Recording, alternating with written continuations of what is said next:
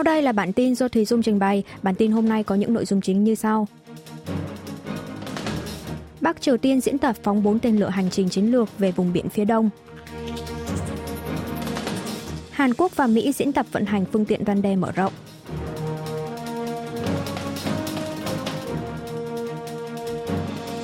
Quan chức Bắc Triều Tiên đe dọa Hàn Quốc tại cuộc họp khẩn của Đại hội đồng Liên Hợp Quốc.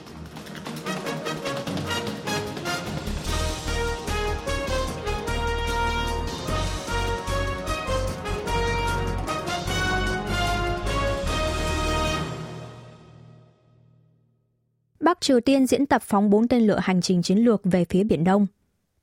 Hãng thông tấn Trung ương Triều Tiên KCNA ngày 24 tháng 2 đưa tin cho biết nước này đã tập trận phóng tên lửa hành trình chiến lược Hoa Sai 2 từ thành phố Kim Trách, tỉnh Bắc Hamgyong vào rạng sáng một ngày trước.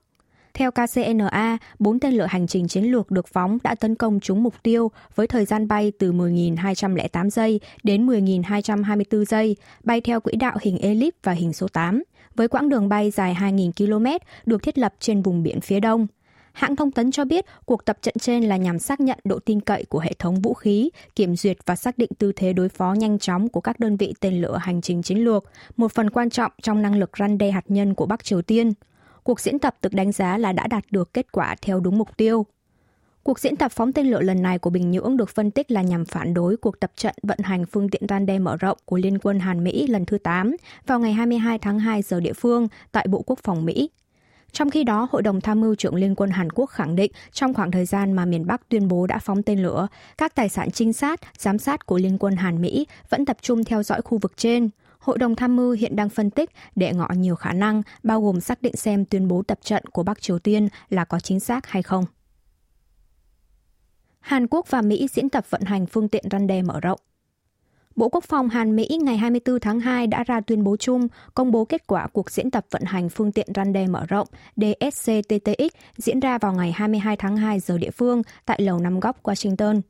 DSCTTX là một cuộc diễn tập theo hình thức thảo luận do Bộ Quốc phòng hai nước đồng chủ quản, nhằm phát triển các khái niệm và quy trình đối phó khi phát sinh cuộc khủng hoảng hạt nhân Bắc Triều Tiên trên bán đảo Hàn Quốc phái đoàn quan chức hai nước đã giả định về kịch bản Bắc Triều Tiên tấn công hạt nhân căn cứ theo xu hướng đẩy cao năng lực hạt nhân của Bình Nhưỡng thời gian gần đây, tập trung thảo luận phương án răn đe và đối phó với vũ khí hạt nhân của miền Bắc nhằm duy trì hòa bình và ổn định bán đảo Hàn Quốc. Bộ Quốc phòng Mỹ cho biết hai bên đã thảo luận về nhiều phương án đa dạng nhằm thể hiện năng lực và quyết tâm đối phó mạnh mẽ của hai nước đồng minh Hàn Mỹ Phía Mỹ nhất trí sẽ tiếp tục triển khai một cách linh hoạt các nguồn lực chiến đấu hạt nhân nhằm răn đe mâu thuẫn hạt nhân trong khu vực như máy bay ném bom chiến lược, máy bay đa nhiệm, vũ khí hạt nhân. Máy bay đa nhiệm là những máy bay được chỉ định sẵn để có thể vận hành cả vũ khí thông thường và vũ khí hạt nhân như chiến đấu cơ F-35, F-16 và F-15. Hai bên nhất trí sẽ phản ánh các phương án chiến lược được thảo luận lần này vào chiến lược răn đe tùy chỉnh Hàn Mỹ, hiện đang được hai bên sửa đổi. Đồng thời, cơ quan tình báo, quân đội hai nước sẽ phối hợp để triển khai nhanh các bước đi tiếp theo trong thời gian tới. Trong ngày 23 tháng 2 giờ địa phương, phái đoàn hai nước Hàn Mỹ đã tới thăm cơ sở diễn tập tàu ngầm hạt nhân của Mỹ tại căn cứ Kings Bay, bang Georgia. Đây là lần đầu tiên quan chức quốc phòng hai nước cùng tới thăm một căn cứ huấn luyện tàu ngầm hạt nhân. Quan chức Bắc Triều Tiên đe dọa Hàn Quốc tại cuộc họp khẩn của Đại hội đồng Liên Hợp Quốc. Sau khi dự thảo nghị quyết về hòa bình Ukraine được thông qua tại phiên họp đặc biệt khẩn cấp của Đại hội đồng Liên Hợp Quốc diễn ra tại trụ sở Liên Hợp Quốc ở New York, Mỹ vào ngày 23 tháng 2 giờ địa phương, thư ký Kim In Choi thuộc phái đoàn đại diện thường trực Bắc Triều Tiên đã đề nghị có bài phát biểu tại đây. Ông Kim đặt vấn đề về phát ngôn của đại sứ Hàn Quốc tại Liên Hợp Quốc Hoàng Chun Kuk một ngày trước nói rằng giao dịch vũ khí giữa Bắc Triều Tiên với tập đoàn Wagner, một nhóm lính đánh thuê tư nhân của Nga trong chiến tranh tại Ukraine, đã vi phạm nghị quyết của Hội đồng Bảo an Liên Hợp Quốc. Quan chức này bác bỏ vụ giao dịch vũ khí nói trên, đồng thời nhấn mạnh rằng Hàn Quốc đang tiếp tục vu khống nhằm mục đích hạ thấp hình ảnh của Bắc Triều Tiên, cảnh báo Seoul sẽ phải đối mặt với cuộc khủng hoảng an ninh tồi tệ nếu tiếp tục khiêu khích vô căn cứ như vậy. Đồng thời nếu Hàn Quốc tiếp tục làm tay sai cho Mỹ thì sẽ tự chuốc lấy sự diệt vong. Thư ký Kim cũng nhấn mạnh Bắc Triều Tiên chưa từng công nhận về sự cấm vận bất hợp pháp của Liên Hợp Quốc với nước này, qua đó tự bác bỏ nghị quyết của Hội đồng Bảo an. Sau đó, tham tán phái đoàn Hàn Quốc tại Liên Hợp Quốc Kim Dong Chun cũng đã đề nghị được phát biểu để phản bác lập luận của Bắc Triều Tiên. Tham tán Kim nhấn mạnh Bắc Triều Tiên đang tiếp tục vi phạm luật pháp quốc tế và hiến trương của Liên Hợp Quốc. Liên Hợp Quốc thông qua nghị quyết về hòa bình Ukraine các nước thành viên của Liên Hợp Quốc ngày 23 tháng 2 giờ địa phương đã tổ chức phiên họp đặc biệt khẩn cấp của Đại hội đồng tại trụ sở Liên Hợp Quốc ở New York, Mỹ, đánh dấu tròn một năm ngày nổ ra cuộc chiến tranh Nga-Ukraine. Tại đây, các nước thành viên Liên Hợp Quốc đã thông qua nghị quyết về nguyên tắc hòa bình của Ukraine với 141 phiếu tán thành, 7 phiếu chống và 32 phiếu trắng. Dự thảo nghị quyết được xúc tiến bởi Mỹ và Liên minh châu Âu. Hàn Quốc có tên trong danh sách các nước đồng đề xuất và đã bỏ phiếu tán thành nghị quyết này. Nghị quyết có nội dung yêu cầu Nga ngay lập tức rút quân khỏi Ukraine nhằm khôi phục lại hòa bình cho nước này. Mặc dù nghị quyết của Đại hội đồng Liên Hợp Quốc không mang tính ràng buộc về pháp lý, nhưng có ý nghĩa lớn trong việc thể hiện được tiếng nói chung của cộng đồng quốc tế. Nước đương sự là Nga đã bày tỏ lập trường phản đối nghị quyết này. Các nước bỏ phiếu chống còn có Bắc Triều Tiên, Syria, Nicaragua, Belarus, Eritrea và Mali. Trong khi đó, Trung Quốc, Iran và Ấn Độ bỏ phiếu trắng. Trước khi Đại hội đồng Liên Hợp Quốc bỏ phiếu thông qua nghị quyết, Đại sứ Nga tại Liên Hợp Quốc Vasily Nebencha cáo buộc Tổ chức Hiệp ước Bắc Đại Tây Dương đang mở rộng thế lực quân sự về phía Nga, nên nước này không còn cách nào khác là sử dụng phương pháp quân sự để bảo vệ an ninh quốc gia. Seoul công bố viện trợ thêm 130 triệu đô la Mỹ cho Ukraine. Trong buổi họp báo thường kỳ ngày 24 tháng 2, tròn một năm nổ ra chiến tranh Nga-Ukraine, người phát ngôn Bộ Ngoại giao Im Su-sok công bố chính phủ Hàn Quốc quyết định viện trợ thêm 130 triệu đô la Mỹ cho người dân Ukraine, nối tiếp khoản viện trợ 100 triệu đô la Mỹ vào năm ngoái.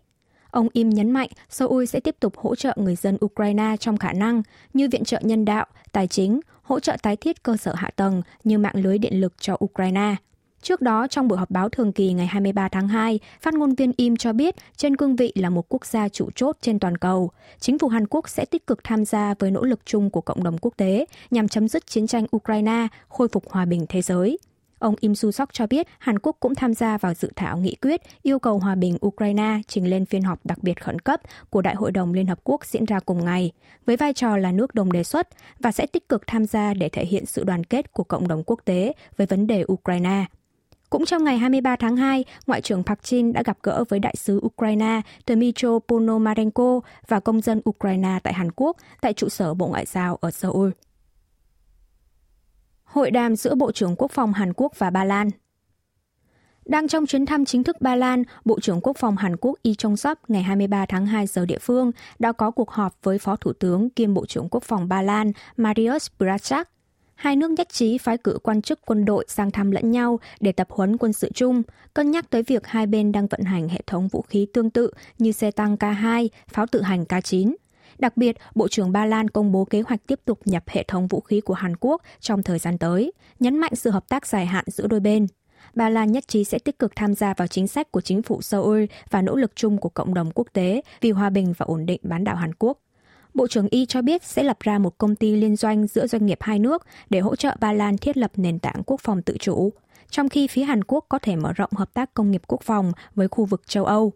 Thêm vào đó, Seoul và Warsaw nhất trí tập huấn chung, giao lưu hậu cần và hỗ trợ công nghệ trên nền tảng kinh nghiệm quân đội mỗi nước, từ đó mở rộng hơn nữa hợp tác quốc phòng. Để thực hiện điều này, hai nước sẽ hợp tác tích cực để sớm truyền thụ kinh nghiệm về vận hành vũ khí của quân đội Hàn Quốc cho quân đội Ba Lan.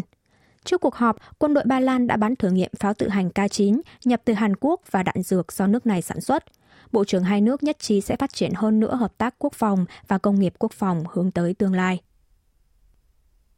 Tổng thống bổ nhiệm người có xuất thân là công tố viên vào vị trí giám đốc cơ quan điều tra quốc gia. Tổng thống Hàn Quốc Yoon song yeol đã bổ nhiệm luật sư Chong Sung Shin vào vị trí giám đốc cơ quan điều tra quốc gia NOI. Luật sư Trong từng giữ chức giám sát viên nhân quyền ở Viện Kiểm sát khu vực Trung Seoul, công tố viên cấp cao Viện Kiểm sát thành phố Changwon, tỉnh Nam Gyeongsang và giám đốc chi nhánh Viện Tư pháp ở thành phố Yongin, tỉnh Gyeonggi. Đây là lần đầu tiên một luật sư có xuất thân là công tố viên được bổ nhiệm vào vị trí giám đốc cơ quan điều tra quốc gia, đơn vị quản lý về công tác điều tra của cảnh sát. Trước đó, cơ quan cảnh sát quốc gia đã tiến hành các bước tuyển chọn công khai cho vị trí giám đốc NOI. Có ba người đã ứng tuyển là luật sư Trong, cựu lãnh đạo bộ phận điều tra của Sở Cảnh sát Seoul và giám đốc Sở Cảnh sát huyện Hoa Trơn, tỉnh Kangwon. Tân giám đốc NOI Trong Sun Shin sẽ nhậm chức vào ngày 27 tháng 2 với nhiệm kỳ là 2 năm, đảm nhận vai trò chỉ huy giám đốc sở cảnh sát của 18 tỉnh và thành phố, cũng như toàn bộ cảnh sát điều tra trên cả nước. Như vậy, công tác điều tra của Viện Kiểm sát và Cảnh sát, hai cơ quan nắm quyền điều tra của quốc gia, trên thực tế được giao cho một người xuất thân là công tố viên quản lý, gây xôn xao trong nội bộ cảnh sát. Về quyết định lần này, cơ quan cảnh sát quốc gia giải thích rằng cảnh sát phụ trách đa số công tác điều tra ở giai đoạn đầu nên cần thiết phải bổ nhiệm một người có kinh nghiệm từ bên ngoài để tăng cường năng lực điều tra. Dự thảo đồng ý bắt giam Chủ tịch Đảng đối lập Lee Jae-myung được báo cáo lên phiên họp toàn thể Quốc hội. Dự thảo đồng ý bắt giam Chủ tịch Đảng đối lập Dân chủ đồng hành Lee Jae-myung đã được báo cáo lên phiên họp toàn thể Quốc hội Hàn Quốc vào chiều ngày 24 tháng 2. Quốc hội sẽ phải tiến hành biểu quyết dự thảo trong vòng 24 giờ tới 72 giờ sau khi dự thảo được báo cáo lên Quốc hội. Nếu lần này không biểu quyết thì dự thảo sẽ được trình và biểu quyết tại phiên họp toàn thể tiếp theo. Chính giới Hàn Quốc đã nhất trí mở tiếp phiên họp toàn thể vào ngày 27 tháng 2, nhưng vẫn chưa rõ liệu dự thảo có được thông qua vào ngày này hay không. Viện Kiểm sát ngày 16 tháng 2 vừa qua đã đề nghị tòa án bắt giam liên quan tới nghi ngờ tiêu cực trong hai dự án phát triển bất động sản ở tỉnh Gyeonggi và khoản tài trợ cho câu lạc bộ bóng đá Song Nam. Hai ngày sau, tòa án đã gửi biên bản đề nghị Quốc hội đồng ý bắt giam cho Viện Kiểm sát. Sau đó, Bộ Tư pháp đã trình đề nghị cho Tổng thống Yoon song yeol phê duyệt rồi gửi tới Quốc hội.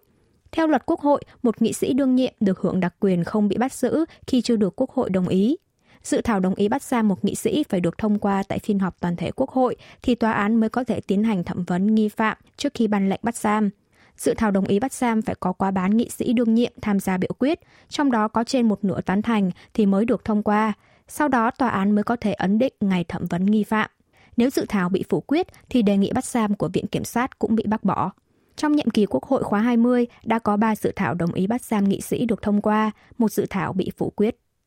Quý vị và các bạn vừa nghe xong bản tin của Đài Phát thanh Quốc tế Hàn Quốc KBS World Radio. Tiếp theo là chuyên mục Tiếng Hàn qua phim ảnh do Y Trong Eun trình bày.